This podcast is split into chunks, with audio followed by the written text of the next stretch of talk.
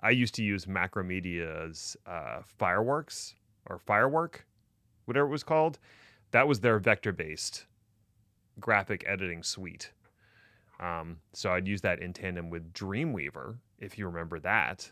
That was Wow. their website building software and Macromedia's Flash to build animations and games. My for- God, you were the coolest kid on your MySpace, weren't you? I definitely You were actually in your own top eight. we might be going pre Facebook here or MySpace. This might even be Friendster territory we're getting into. So I apologize. Whoa. But uh, yeah, so there was definitely a period in time when I was doing website design poorly and writing action script in Flash to do media players and stuff like that. This was, you know, before kind of before MySpace let you just host your band site on MySpace. Yeah. So, you know, I was friends with a lot of bands and record labels that wanted to have a web presence. And, you know, I could work with some graphic designers and we could slap something together and get a website up.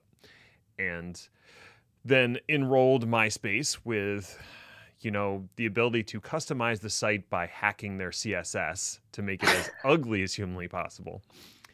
As is tradition on MySpace.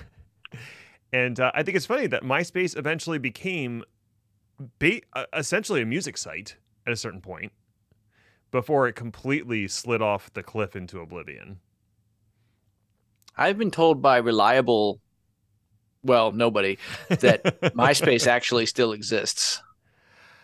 I believe you, but I'm definitely not going to check through a browser because I feel like I would immediately get bombarded with ads for uh, cryptocurrency, which is germane to the conversation today. Well done, sir. Well done. Thanks. It really, really just tied it all together with a with a big old bow for you. Tied the sad room together. Oh, it is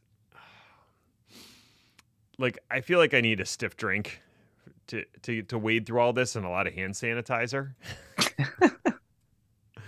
It's five o'clock somewhere. And that's true. Isn't that is there there's uh what is the history of that? It's five o'clock somewhere. I feel like I talked to someone about that, and the history of it was actually fairly interesting. Probably more interesting than anything we're going to talk about today. That would track. That would definitely be on brand. Well, um, uh, let's get started. Hello, Legend Human. Welcome to the Chaos Lever podcast. My name is Ned, and I'm definitely not a robot. I am a real human person. Deep down in my uh, completely organic blood pump, I feel longing, ennui, and a voracious desire for human flesh. I mean, I mean love. Yes, love. I desire love, and not the delicious calories stored in my co-host. With me is Chris, who I love and do not want to consume. Howdy, lunch. I mean, Chris. The most disturbing part about all this, and there are many, is that we all know you don't actually need calories. So you really go in for the fake cannibalism just for like the groupies. It's not the groupies, it's the sensation. I mean, I don't know what you're talking about. This is totally normal stuff, human stuff. I so uh, in some movies you'll hear someone say something stupid like, you know, humans are the only ones that kill for sport, which is 100% not true. If you Absolutely cat, not at all factual. No. No. It's one of those things that gets bandied about like we only use 10% of our brain. And it's like, yeah, also not true. And I'm pretty sure that little kid in Jerry Maguire was also lying about the human head. little bastard. That. The fact that it does not, in fact, weigh eight pounds. It does not. Wasn't that Haley Joel Osment too? I believe it was. Oh, he was well, all the rage for a number of uncomfortable years. I feel like he got his comeuppance for his lies and slander about the human head. So he really had it coming. Going hard against Haley Joel. Oh God, I can't. All right, let's talk about some tech garbage. Do it. All right, bear with me here, Chris. Chris, are you sitting down? Well, stand up. You need to stay Oh. awake and alert. This is important. I saw the phrase Web3 and I immediately fell asleep in my chair. So you're going to have to do a lot of work here. Okay, there's gonna be dancing, fireworks. There might be some trained bears. We'll see what happens. Okay. So, we're going to talk about something that's tangentially aligned with Web3. It's not cryptocurrency. So, I feel like that's a good start. Yeah. Yeah. I've opened one eye. Okay. There might be some blockchain. And but, there it goes, but, closed again. But that's more of an implementation detail and not the main portion of the topic. Okay. Okay. What we're going to talk about, I hinted at last week or outright said, you know, one of the two, uh, is decentralized identities. And the reason we're going to talk about it is the W3C recently ratified a decentralized identifier standard. And that's the a mouthful, right? Decentralized identifier. So they call it a DID. Even though those aren't the actual initials, it would be just DI. D. D. Which actually, D. considering Web3, feels appropriate. it really does. Really we didn't even finish the acronym. Oh, we moved on to the next thing, uh, the next Ponzi scheme. I mean, totally legitimate business operation that we're running here. Anyway, um, so DID can be a little confusing to those of us who worked on telecom systems for any amount of time because DID also stands for direct inward dialing, also known as how you give someone a public facing telephone number when they're on a private PBX. Ah, those are simpler times. Thinking about the days when I was punching down RJ11 jacks in cubicles after hours, eating an Uncrustable that I heated up in a toaster oven it's good times, Chris. Oh my God. Look at this coastal elite heating up his Uncrustables. They're actually, do- okay. I mean, not everybody likes to toasted peanut butter and jelly, but I do. So suck it, is I guess is what I'm saying. Um, anyway, we're not talking about those DIDs. We're talking about DIDs, the new ones. Perfectly uh, clear. I have no questions at all. Excellent. The decentralized identifier what it's meant to be is a form of digital identity, and it could refer to anything physical or digital in nature. Though I think it's probably going to be most useful for digital objects, as most of these technologies are. Right. Now, an identifier that's not all that exciting, but it's the decentralized nature of the identifier and the standard that is actually interesting. Because if you think about most forms of identity that you use today, they're all highly centralized. For instance, your passport. That's a government issued physical object that represents an identity that is centrally managed by the Department of State in this case. Your driver's license, same deal, except now it's the DMV that's owning that record poorly, probably. The other form of identity that you commonly find in IT is what's called a federated identity, and this establishes a trust between two or more systems and creates a mapping from the identity provider to the system that needs to use the identity. So think of something like single sign on, where Active Directory is that source of identity, and other applications are leveraging that for authentication but they still have an entry in their own system that maps to that other identity. And you still have a single source of truth. It's just a matter of these other systems are calling back to an agreed upon single source of truth and going, is this guy good? Yep. That's, I mean, but then within the actual application, you might set permissions that are specific to that person in that application. So I think we kind of get the idea here for federated identities. Now, DIDs differ in that they have been, quote, and this is coming from the actual standard, they have been designed so that they may be decoupled from centralized registries, identity providers, and certificate authorities, end quote. Now, that, that begs a few questions. Who manages a DID? Where is it stored? And what the hell is it? so, I'm going to try to explore some of these. I think in some cases, an audio medium might not be the best because there are some good diagrams. So, I, you know, in the show notes are included links to the actual standard, which has diagrams that try to clear some of this up. But let's start with the absolute basics here. A DID is by itself a globally unique and persistent identifier that does not require a central registration authority.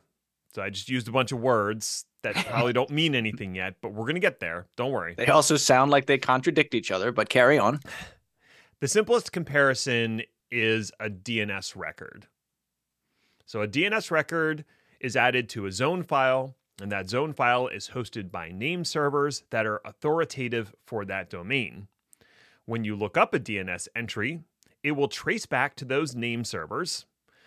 The name servers, in turn, are recorded by the domain registrar, which gets its authority from ICANN.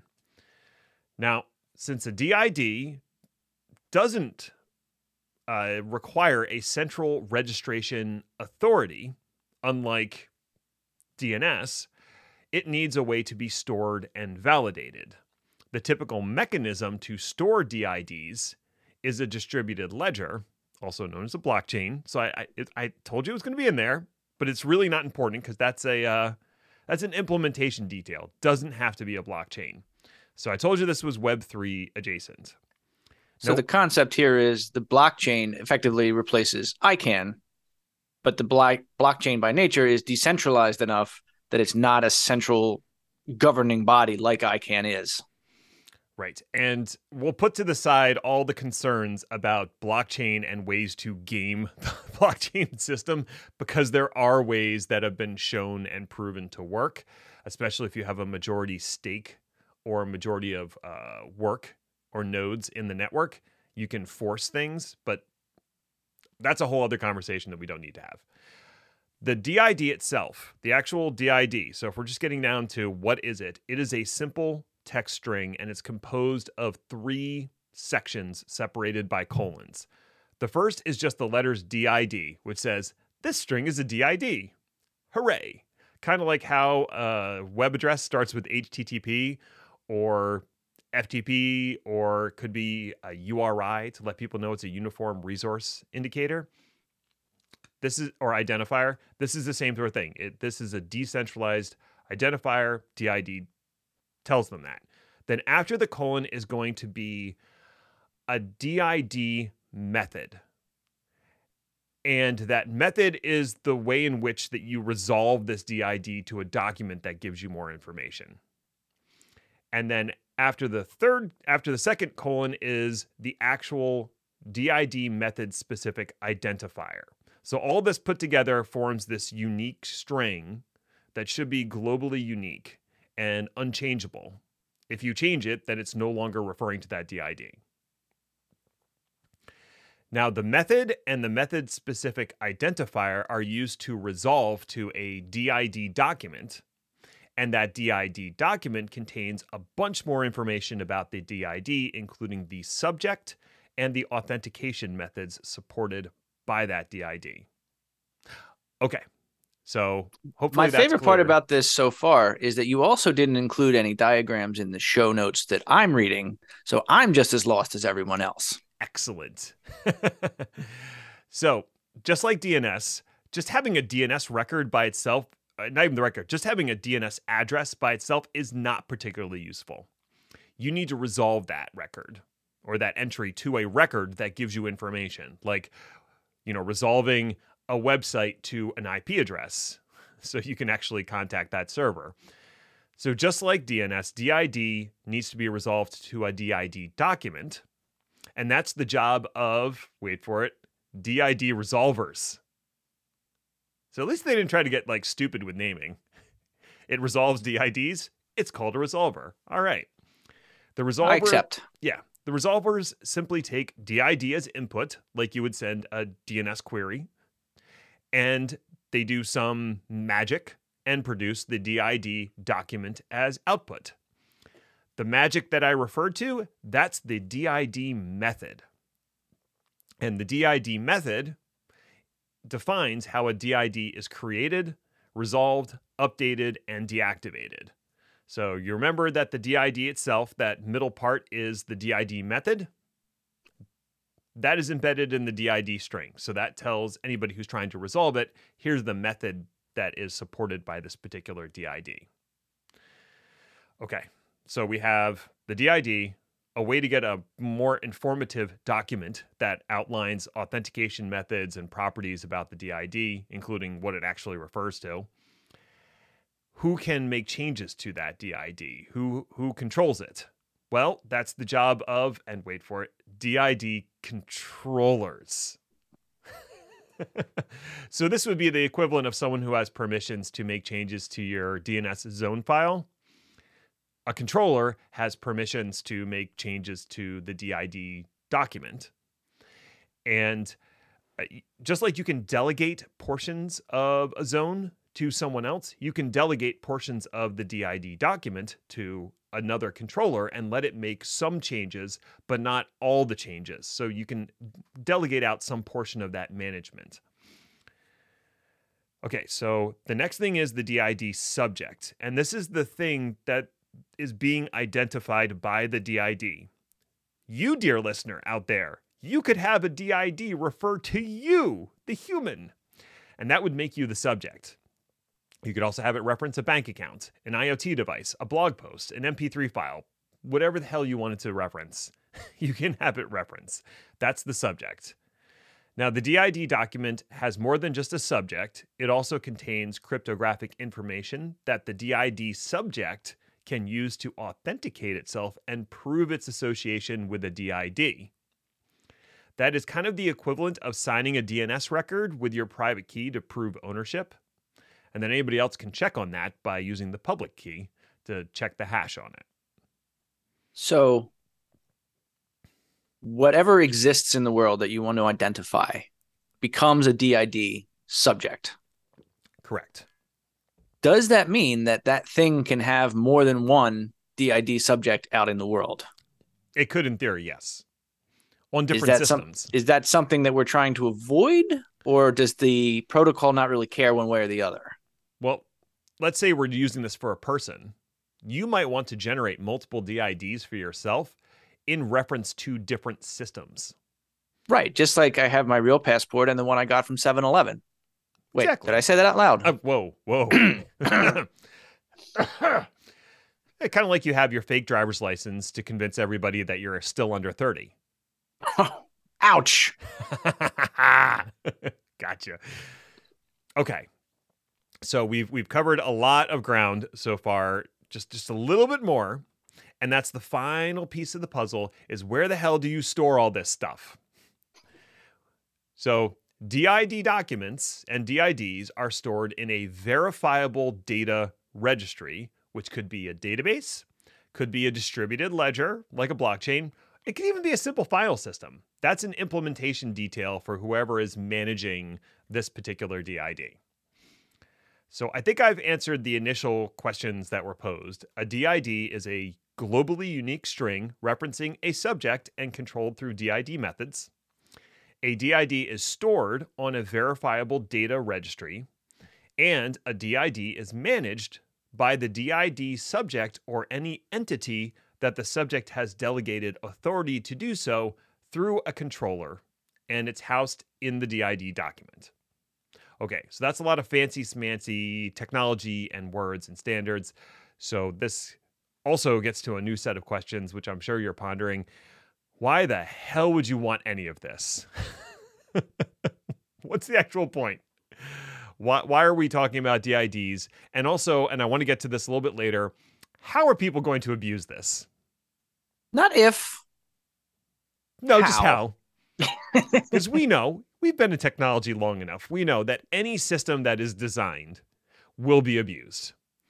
And the problem. As a great philosopher once said, everything is awful. Hashtag awesome new stickers. uh, yeah, speaking of which, if anybody's interested in Chaos Lever stickers, uh, we have them. And if you send me a DM with your address, I will mail you a couple stickers.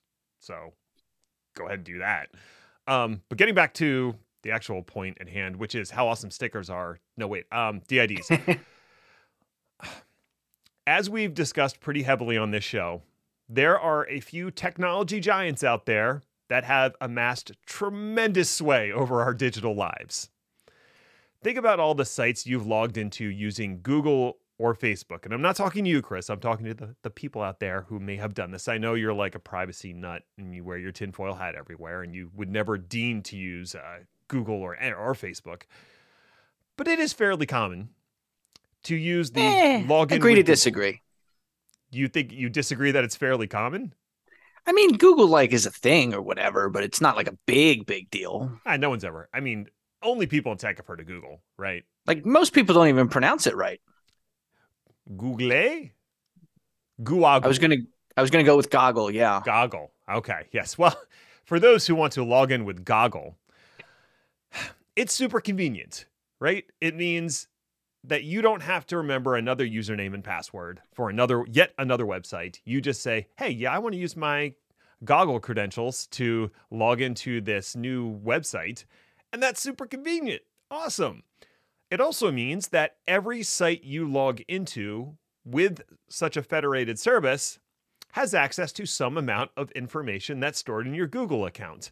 Because usually, when you log in with Google, it asks you if you want to grant permission, and you just blindly click yes because I just want to use the website already. But that website's now getting a bunch of information about you. And maybe they will be honorable stewards of that data.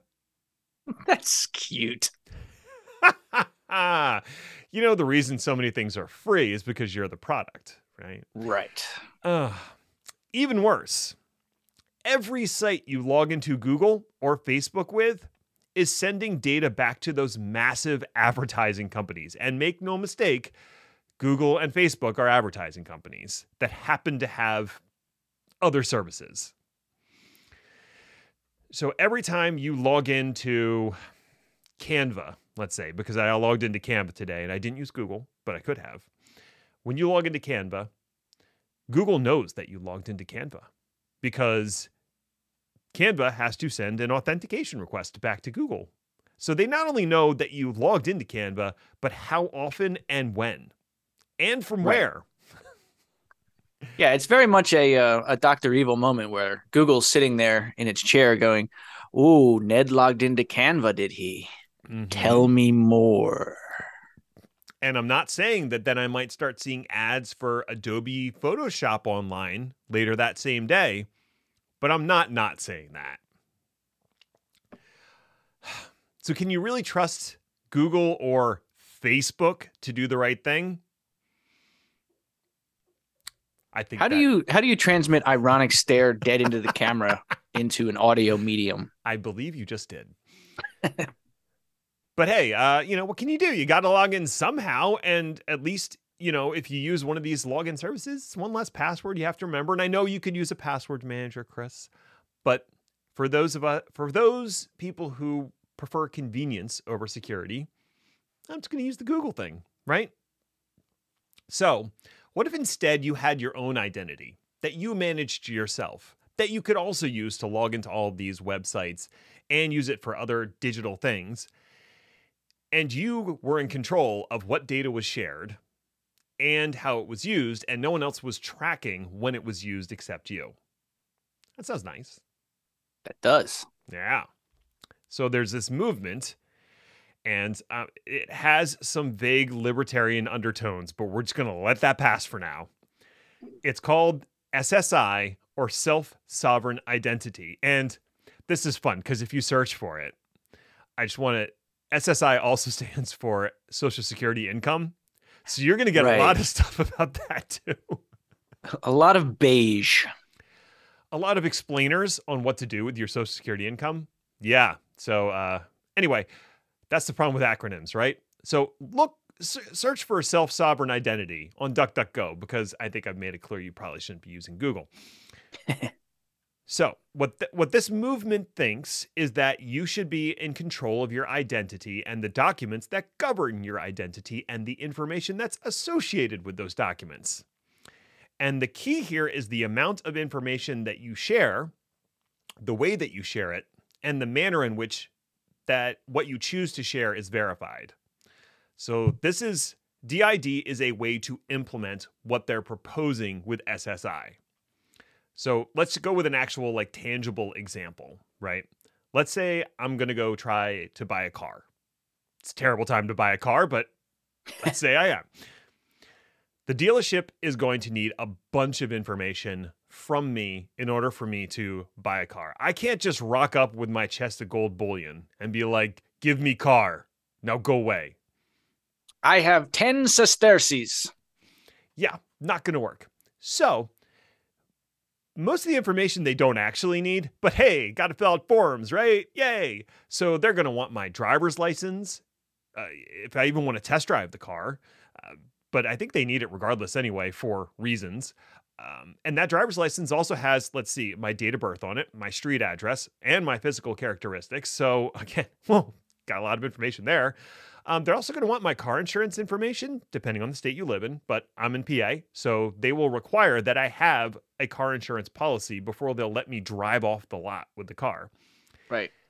They're probably going to want my social security number for reasons, whatever those reasons might be. And if I'm financing the car, oh boy, they're going to want bank statements, credit reports, and the hell knows what else. We'll just take your whole life. Mm-hmm. Now, that car dealership, assuming I've given them all this information, they now have a ridiculous amount of information about me. And most of it is useless to them, but it's going to go sit in a file ca- filing cabinet or a file share and collect dust for the next 40, 50, who knows how many years. Now, SSI posits that instead of all that, forget that noise. What we should have is I would have digitally signed documents that I can share when they request it. And not only that, but the request that they send me will also be digitally signed so I can verify that it's coming from the dealership and not some shady third party. My response will be signed so they can verify that it's actually me responding to them. And I can filter what information they are allowed to see. So it limits what they so it's limited to only what they actually need to know to process my application to buy the car, you know, whatever it is. They can check the signature on my response and then I will include the documents they need which are digitally signed by whatever authority issued them to me, you know, my driver's license, etc. The DMV would digitally sign that in that case. They'll make sure everything's on the up and up based off of all these signatures, and then I drive off the lot with my brand new Hun, uh, Hyundai Ioniq 5. I mentioned this was a fantasy, right? Because you absolutely cannot get that car right now. I've never even heard of that car. Is that like a big deal car?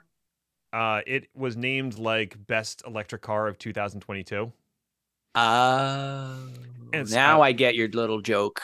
Now I get it. I wants it. I can't has it. I has to take a test drive, and I could hear the cackle in the email that was sent back, basically saying, "Yeah, those don't stay on the lot long enough for a test drive." oh, okay. Anyway, so your driver's license, your financial docs, your bank account information, those could all be DIDs. And you have been delegated access by the institutions using your DID as authentication to access that information. And as part of the permission set for each of those DIDs, you have the ability to share that information with a third party. Now, you probably want to have access to alter those DIDs because the bank or whoever is actually managing the subject in here. But you are in partial control because you've been delegated some access to alter those DIDs to grant other people permissions to look at a portion of them. How do you actually generate the, your personal DID? Now, that would be up to you, and that is the self sovereign part. And you don't have to have the same DID for everything, which gets back to the conversation of can one person or one subject have multiple DIDs? I would say I'd actually recommend against having a single one for everything. So for your bank, you might generate a DID and share it with them for banking stuff. Uh, and that would only include the information that they need to know about you in order to open a bank account. So we could talk about the contents of the DID document in some more detail later, but I think suffice to say, the other important thing is that your DID document shouldn't have any personal or confidential information in it, since it may reside on a public ledger.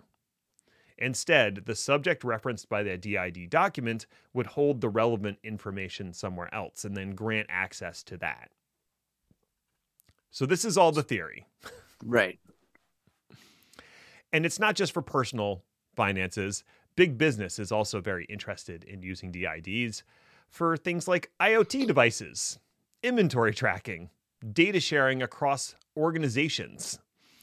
But, and this is a big but, like Sir Mix-a-Lot would be interested, size but. Adoption of DIDs in a widespread manner is going to require two highly unlikely things to happen. And I think this will help us wrap up the conversation. Number one, people decide that they actually want to manage their own identity. Number two, institutions decide they want to change. Did you hear that? That's the sound of of three thousand people immediately turning off their podcast player. Is that what that sounds like? Sounded like dead silence to me. Well, that's the downside of this electronic device world. Like, you know, when you were angry at a human being in like the 80s or 90s, you could slam one of those big, heavy plastic phones. You heard it, they heard it, the neighbors heard it. Mm-hmm. Everybody knew. You know, you do that now and you're like, you got your cell phone and you just push a button and never call me again. Click. Oh, it is. It is less uh, enjoyable, less cathartic. Yeah, because slamming a cell phone, bad idea. Just TLDR. Generally speaking. So, in reference to point number one, there was this early dream in the halcyon days of the World Wide Web that everyone would run a server out of their basement and we would have a million billion beautiful flowers blooming across the globe. But hosting a website is work. People yeah. people have other shit to do. So along came Angelfire and GeoCities. But even that was too much work. I don't want to like design things. So along came Tumblr and Blogger and WordPress. All you have to do is typey typey things in. But even that is too much.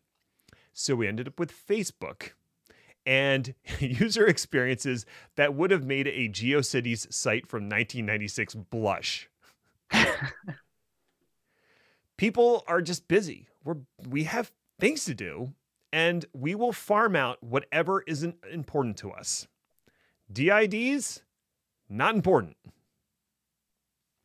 This is, I mean, people might scoff at this concept, but let's say you're buying a house, like even a bigger purchase than buying a car. Mm-hmm.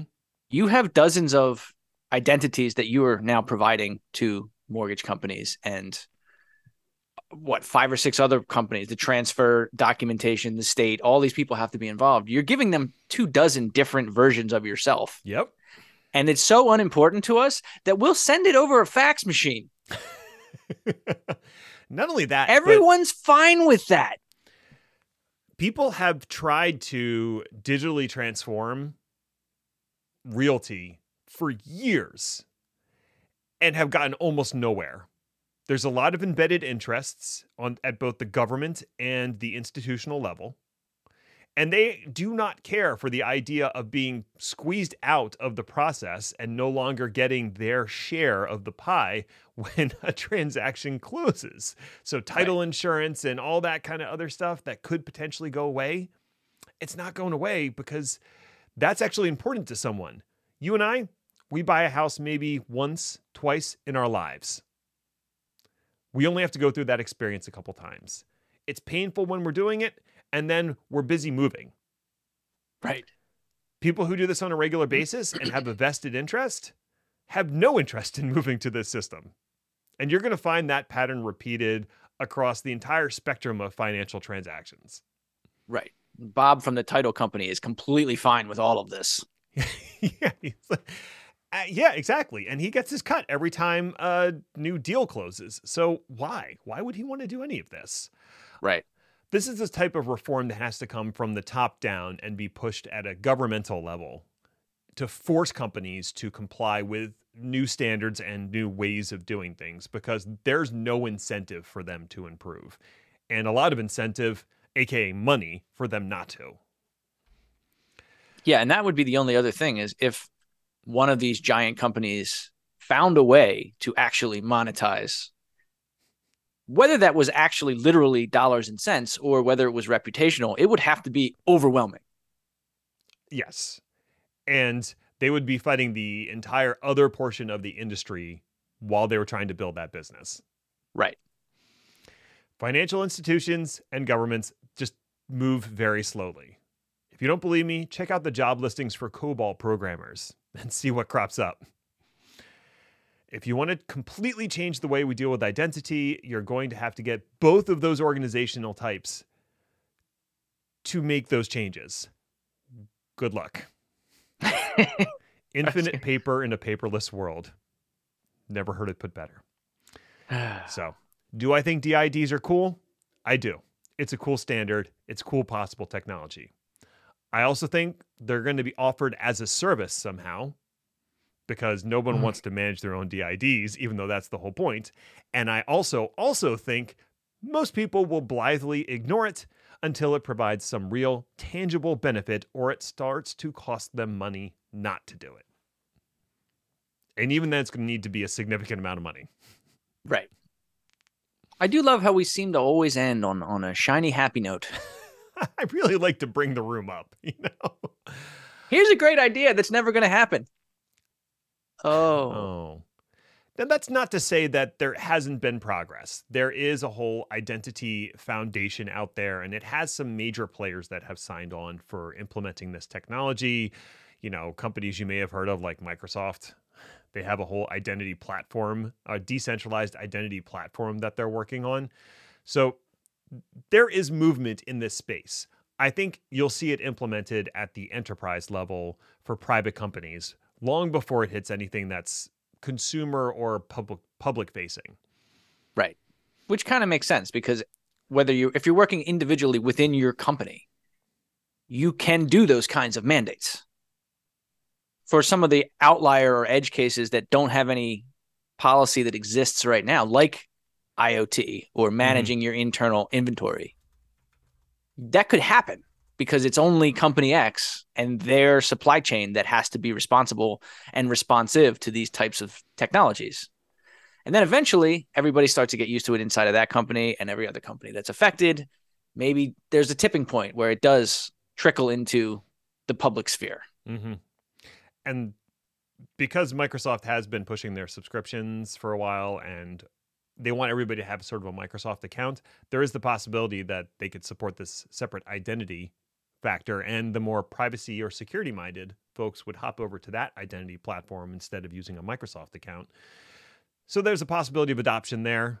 And then I think the other big one is electronic data interchange, aka EDI, the way that companies exchange information together. Uh, this is a potential way to do that in a secure, verifiable fashion. And companies get a little little squirrely about sharing information between each other. So I can see it as a as a boon for that as well. Right. Well, I think we did it. We covered DIDs. Shall we lightning and round? Let's do it. All right. Uber gets like all the way hacked. All the way. Social engineering for the we win? Is this a win? Sure. An Uber employee was tricked into giving a hacker access to the Corpo VPN. Already bad. Mm. After this, the said hacker, who goes by the name of Teapot, because security people are child, was able to access Uber's Thycotic secret server. This is also bad. Real bad. This was accomplished because the Uber employee who got hacked had the Thycotic credentials in a script on his desktop in clear text. There also appears to have been no administrative monitoring set up on the Thycotic server, meaning that Teapot was able to take basically every password Uber had without anyone noticing. oh, and Uber also didn't have any kind of MFA set up on admin accounts. Ah, who needs it? Proud day for Uber security all around. Mm. Apparently, many Uber employees were watching this happen live as the files disappeared. See, the hacker had admin access to the Uber Slack channel and was talking to employees about what was happening in real time. the company sent out a message asking all employees to log off of Slack, which of course they didn't do because why would you? oh, God. This must seem hilarious to them. Why would you not stay logged on and watch the madness unfold? You got to watch the train crash. Which That's why it's there. I know. Did you know they used to stage train crashes in the middle of the like the Southwest? Like this was big Yeah. monumental events and people died at some of these because when the trains hit each other, they exploded. Yeah. Let's Google the term shrapnel and then Google how heavy a train is. Hmm. Anyway, Google that later if that that or DuckDuckGo it later if that's of interest to you. RISC V, getting a leg up on ARM. Huh? It's funny. Oh, I had another one that was even worse. So get thank me for not writing that one. The answer to the question is not if you ask the ARM executives. The CPU architecture and chip design known as ARM has been having quite the decade. The rise of smartphones and the need for low power, cheap, and efficient chips has allowed ARM as an architecture and ARM as a company to explode in popularity. Not, con- not content to rest on their laurels, ARM has tried multiple times to make headway in the desktop and server markets with middling success. What really started to turn the tide was the adoption of ARM CPUs by the cloud hyperscalers, which in turn has led to the development of applications and platforms dedicated to running efficiently on ARM at enterprise scale. But just as ARM is eating Intel's lunch, a new contender appears on the horizon. Tis the mighty RISC V architecture.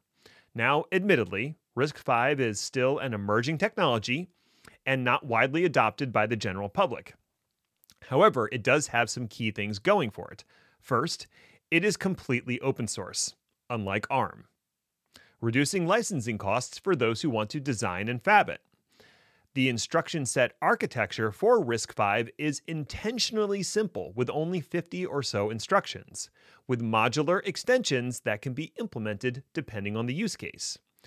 Implementers like NASA see this as a boon since you don't have to worry about the extended instruction set doing weird things if it doesn't exist. For their part, ARM claims that they aren't worried, with senior vice president and general manager of ARM's infra business saying, quote, we really don't see RISC V as a significant competitor to us in the data center space right now or in the near future. End quote. Hmm. I feel like Intel may have said something similar a decade ago. What do actual artists think about the AI image generation revolution? Greg Rutkowski weighs in. So, you know how all the AI generators out there feed off of publicly available images? And in order to create a new image, the AI needs prompts. One of the prompts you can give is an actual artist's name. So, a prompt could be an armadillo in the desert by Pablo Picasso. And you would get a pretty reasonable, many eyed, two dimensional approximation. One of the most famous names in AI prompts is Greg Rutkowski. Now, he is a real modern day artist who does a lot of realistic type work in sci fi and fantasy setting space. If you follow this topic, and I'm sure you do intensely, you'll see a lot of output based on prompts that carry Greg Rutkowski's name. And he seems to be a bit ambivalent on the subject. now, he has actually done talks on the Discord server for an AI platform called Midjourney about digital art. So he doesn't seem to be 100% against the concept. But recently, and perhaps in jest, he said this on Twitter quote, Well, I guess soon I won't be able to find my own work on the internet because it'll be flooded with AI stuff. He went on to say in a Forbes article, quote, as a digital artist or any artist in this era, we're focused on being recognized on the internet. Right now, when you type in my name, you see more work from the AI than work I have done myself, which is terrifying for me. How long till the AI floods my results and is indistinguishable from my works. I don't want to try to get into Greg's head here, but that doesn't seem like the kind of stuff you would say if you're super stoked about being in his position. So, one thing I was reminded of when trolling through Greg's admittedly excellent Twitter feed was the art style impasto, which is when the paint is applied to the canvas so thickly it's got texture. This turns out to be a great word to add to your AI prompts, even the Picasso one from earlier, because the AI does a really good job with it. It makes the images pop. Oh my God, I'm part of the problem, aren't I? You sure are. oh, and speaking of which, I did an armadillo in the desert by Greg Rutkowski, and it it's a pretty cool rendering. So right? yeah, yeah. Time for the crypto blame game. Yeah, every good story needs a villain.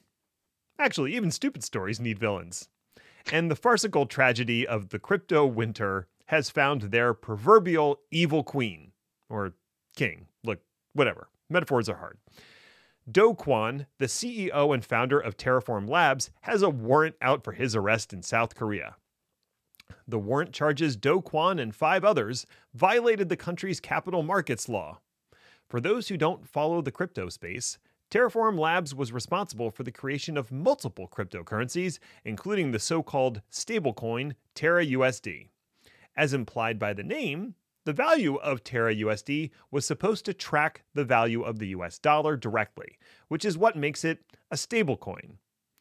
Lunacoin was another cryptocurrency created by Terraform Labs, which was not pegged to a fiat currency, but it was meant to balance the value of Terra USD. The combined value of Terra USD and Luna peaked at $60 billion and then came crashing down to essentially zero as confidence in the currencies cratered over allegations of being overleveraged and investors pulling large sums out of both Luna and Terra USD currencies. Now, since money is imaginary and depends on the confidence of those using it, when that confidence evaporates, so does the theoretical value of the currency. Governments and financial institutions have protections in place to prevent this kind of panic and run on fiat currency. And crypto has been trying to do the same through Rube, Rube Goldberg machinations. Such a duct tape and chicken wire setup was doomed to fail. And fail in new and interesting ways. Now, the real question is whether Do Kwon and his gang of cohorts are culpable for investor losses. That's for the courts to decide, and I'm not one to editorialize, but my kidding. Oh, fine him into oblivion and make him personally apologize to every person he affected. It might take a while, but I feel like it would be worth it. Mm-hmm. Adobe panic buys Figma for $20 billion. Public rolls eyes, and Adobe's stock tanks. Figma a company that until recently I had never heard of, but apparently is a collaboration platform for engineers and designers to collaborate in real time. Think Illustrator, but browser based. Was purchased by Adobe. Figma was valued at $10 billion last June. Adobe decided that enough was enough of it being an independent company and decided to buy Figma for double that. This has been a long time coming as Figma has rejected several Adobe offers in the past. As they got increasingly desperate and having nothing comparable in their portfolio and seeing their Creative Cloud subscription numbers continue to slide, Adobe finally went all in. Investors were not at all pleased as the Adobe stock price went down 17% on the news. Time will tell if this ends up being a good thing for Adobe, but most people think it was dumb, especially current Figma subscribers who are not at all looking forward to Adobe messing with the product and jacking up the price. Both realistic possibilities. But it's a song we've sung before. Massive company buys superior products because they know they can't compete. Massive company then proceeds to ruin the superior product while milking all the previously satisfied customers for all they got. Sigh. You know, remember we were talking about Macromedia? Yeah. Yeah, the same exact thing happened. Guess who bought Macromedia? Adobe. And there we have it. Ethereum merge is complete. crypto bros are underwhelmed. I know. I know. Another crypto story, and I am I'm so sorry. It's been a light news week, I guess. Something about a deposed monarch. I don't know. I struggle to care. So, cryptocurrency it is. As we alluded to a few weeks ago, the Ethereum merge was nigh, and now it has come to pass. The two have become one, that being Beacon and Ethereum, now and forever, until the great blockchain in the sky calls us all home. Amen. First, the good. The move from proof of work to proof of stake will reduce the environmental impact of Ethereum by 99.5%. For a completely useless Ponzi scheme not actively working to destroy the planet is good? Yeah, we'll go with good. Well done, Buterin and your compatriots. Now, in theory, the new processing model will lower transaction costs and speed up the Ethereum chain. While that should be a net good for anyone using Ether and the other functions that are built upon it, uh, built upon its blockchain technology, so far investors are unimpressed, with the value of Ether falling to just over $1300 as of this writing. That is a 6-month low after peaking in April at a high of $3500. The merge may be done, but crypto winter is far from over not least because other crypto bros are trying to fork Ethereum back to a proof of work because gosh darn it they overpaid for those GPUs and they're going to continue to use them instead of doing something productive right god forfend you know it's you have to assume anybody who has a mining rig now is just going to go mine bitcoin instead it's not like it's actually going to decrease the environmental impact it's just going to shift to a different cryptocurrency which just means that we have to shift our spite. And you know what? We can do that. I could do that with zero environmental impact. hey, thanks for listening or something. I guess you found it worthwhile enough if you made it all the way to the end. So, congratulations to you, friend. You accomplished something today. Now you should go find a tandem bike, melt it down for scrap, and know that you've done a service to the world. You've earned it. You can find me or Chris on Twitter at Ned1313 and at Hayner, respectively, or follow the show at chaos underscore lever if that's the kind of thing you're into. Show notes are available at chaoslever.com if you like reading things, which you, know, you really shouldn't. What you should do is uh, let me know if you want some Chaos Lever stickers, and I will deliver them to you. We'll be back next week to see what fresh hell is upon us. Ta ta for now. Tandem bikes. What a what a pull that was. They're garbage. There, I said it. I saw last week, I forget where I was driving, but I saw one person on a tandem bike, and it might have been the saddest thing I've ever seen.